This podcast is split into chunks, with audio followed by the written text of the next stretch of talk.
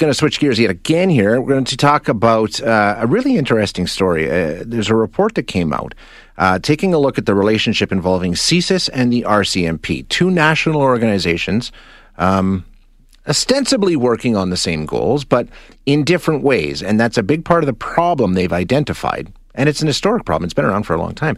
The two agencies um, don't communicate all that well and get in each other's way in some cases, and they both know it. It's a really, really interesting story. So we're going to chat with Dr. Christian Leuprecht, who's a national security expert, uh, a professor at the Royal Military College, a professor in the Department of Political Science and Economics at Queen's University.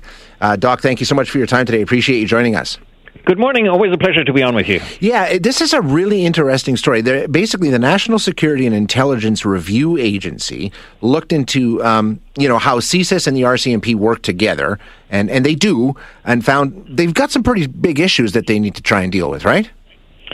So I think the first observation you made is already helpful that we actually discovered that they do work together because sometimes we have the impression that they live in separate universes. So I think Canadians can be reassured that federal agencies are actually talking to one another. Um, and, you know, I say that only half facetiously because we see time and again the problems of coordination in countries um, uh, among their own, uh, their own agencies and especially in federal countries like Canada. Uh, so I think that's good news uh, there. So just to, I think, provide a little bit of background here. So, National Security and Intelligence Review Agency is a fairly new entity that's uh, about uh, two years old, um, and it is uh, it consolidates two and a half previous entities, and it it is the bureaucratic component that does sort of administrative review of the entire intelligence function across the federal government, so as to say 16 agencies plus the Department of National Defense. But really, its core focus are the core five um, uh, agencies that conduct covert operations in one form or another, of which uh, CSIS and the RCMP are two of those five core agencies, and that's where the public's concern tends to be concentrated. That is to say, agencies that effectively have the legal authority to break the law in their investigations, which is effectively what um, intelligence agencies do, mm-hmm. but they have very clear strictures around the conditions under which they can do so and the procedures that they have to follow. The other component here is that uh, the difference in mandates, and I think this is sometimes lost on the public. The RCMP does criminal investigations with the purpose of prosecuting right. people and a reasonable chance of obtaining a conviction. So the evidence they gather has to stand up in a court of law, whereas CSIS is a security service, so that is to say, they have a lower threshold under which they can collect evidence, but it means then that evidence cannot be introduced in a court of law. And so they have respective concerns. The RCMP's concern is that if they uh, inadvertently introduce evidence that is collected by CSIS, that a court might throw out that evidence or possibly the whole case for uh, having been tainted, and CSIS is concerned that it might inadvertently reveal some of its methods, uh, some of its sources, or some of its collection means um, by virtue of having to then disclose those in court when the RCMP goes for prosecution. And so deconflicting is a challenge, but usually these investigations start with the RCMP getting some sort of a tip, either by a foreign agency, by the public, uh, or by some other entity in the government of Canada. And when they feel that there may be grounds for criminal prosecution, then they hand that file over to the RCMP to do the investigation. And so the objective here is to make sure the RCMP doesn't have to do the whole investigation all over again from the beginning. So, how can the two effectively share intelligence and evidence? And so, people refer to this the intelligence to evidence problem, but I actually think that's the wrong way to look at it. It is really an intelligence and evidence problem. The interesting part, and, and you're right, I think it's the two mandates that are so different. Um, the fascinating part in reading through the review of the report was um, there's actually R, there's RCMP employees and there's CSIS employees, and they'll be sitting there, wrecking like the CSIS employee will be looking what the RCMP is doing with the information and saying, knowing full well you're going in the wrong way, but we can't tell you why. We we have the evidence, but we can't share it because it will jeopardize a source or whatever the case may be. So it's got to the point where even if they recognize the RCMP is heading off in the wrong direction, they can't step in and get involved. They know the problem is there. So Right, so there's a couple of coordination issues. So we have the national security um, INSETs, the integrated national security enforcement teams. Uh, there's one in Calgary, for instance, I believe. So these are integrated joint force operations with several federal partners as well as provincial and local partners. Uh, there's a handful of these across the country that are meant to do these particularly high priority investigations because when somebody inherently poses a national security threat, then they inadvertently also pose a threat to public safety.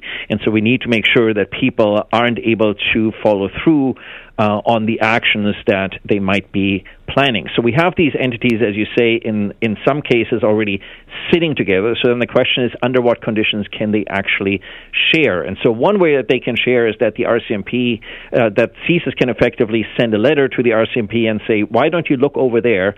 You might find something. Right. The other is, we've already done all this work, so here's the part of the work that we can actually show you, and here are the conditions under which you can use it and how you can use it. And I think the challenge that we continue to see is uh, both confidence on the CSIS side to be able to hand over that evidence. Or, or, the intelligence that will then, by virtue of having been handed over, become evidence, and by the RCMP accepting that. And that is an experience issue, it is a legal issue, um, but it is ultimately also a training issue for the individuals who conduct these investigations. And as we know, in many cases, RCMP officers come up sort of through the ranks and have uh, largely worked sort of on on experience, um, whereas many of sort of the, the the CSIS officers come from a very different sort of background and mentality. So as to say, you have two very different institutional cultures who are also uh, then having to work on these files. And I think what NSIRA is pointing out here uh, that uh, there's considerable opportunity not just for coordination, but that in 2019 there was an entire review done to improve the coordination um, that we're already further ahead um, than we were a decade ago, and that there has been considerable work, but there's considerable opportunity to do better. And I think part of the frustration that we read here is that after 2019, the pace of change has been relatively glacial, and it has been heard of, for instance, that even on the same investigation, it turns out that, for instance, the RCMP and CSIS investigate the same individual and aren't even aware that the other agency happens to be running uh, an, investigation on that individual. And that's, of course, precisely the sort of coordination uh, that is necessary in order to make sure that the relatively meager national security resources that we have in this country are not only allocated optimally, but are also allocated um, legally and allocated effectively.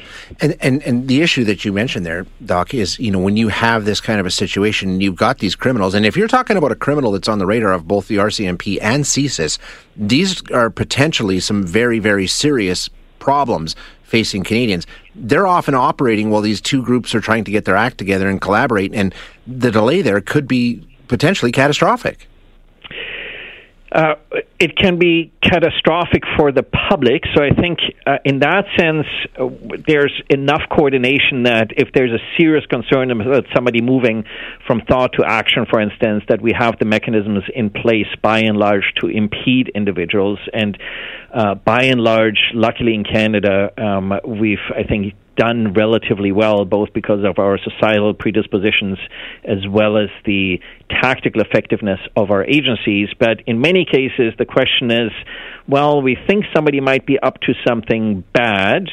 Uh, does it meet the threshold of criminal potential criminal prosecution? And then how do we make sure that if it does, uh, that is then investigated and coordinated uh, coordinated properly? Um, and these are, I mean, these can be extremely time consuming investigations. If you have somebody under surveillance 24 7, for instance, that can consume up to 200 people on a full time basis by the time you factor in all the lawyers, um, the people who have to be on the ground, the people who might be um, looking after the warrant process, and so forth. So, um, we can't afford to have all these people tied up, uh, either doing parallel investigations or um, collecting intelligence that then subsequently is either unusable as evidence or that is not being used properly as evidence, even though it could be used properly as evidence. And I think that's the frustration that we get here uh, in the uh, in the NSIRA report that on both sides on both institutional culture as well as sort of the yeah. training, there's significant opportunity for improvement. Yeah, absolutely, and uh, and we'll look for that. Uh, Dr. Leuprecht, thank you so much for your time today. I appreciate you joining us. Always a pleasure. Thank you. Thank you. That is Dr. Christian Leuprecht, the national security expert and a professor at the Royal Military College and a professor in the Department of Political Science and Economics at Queen's University.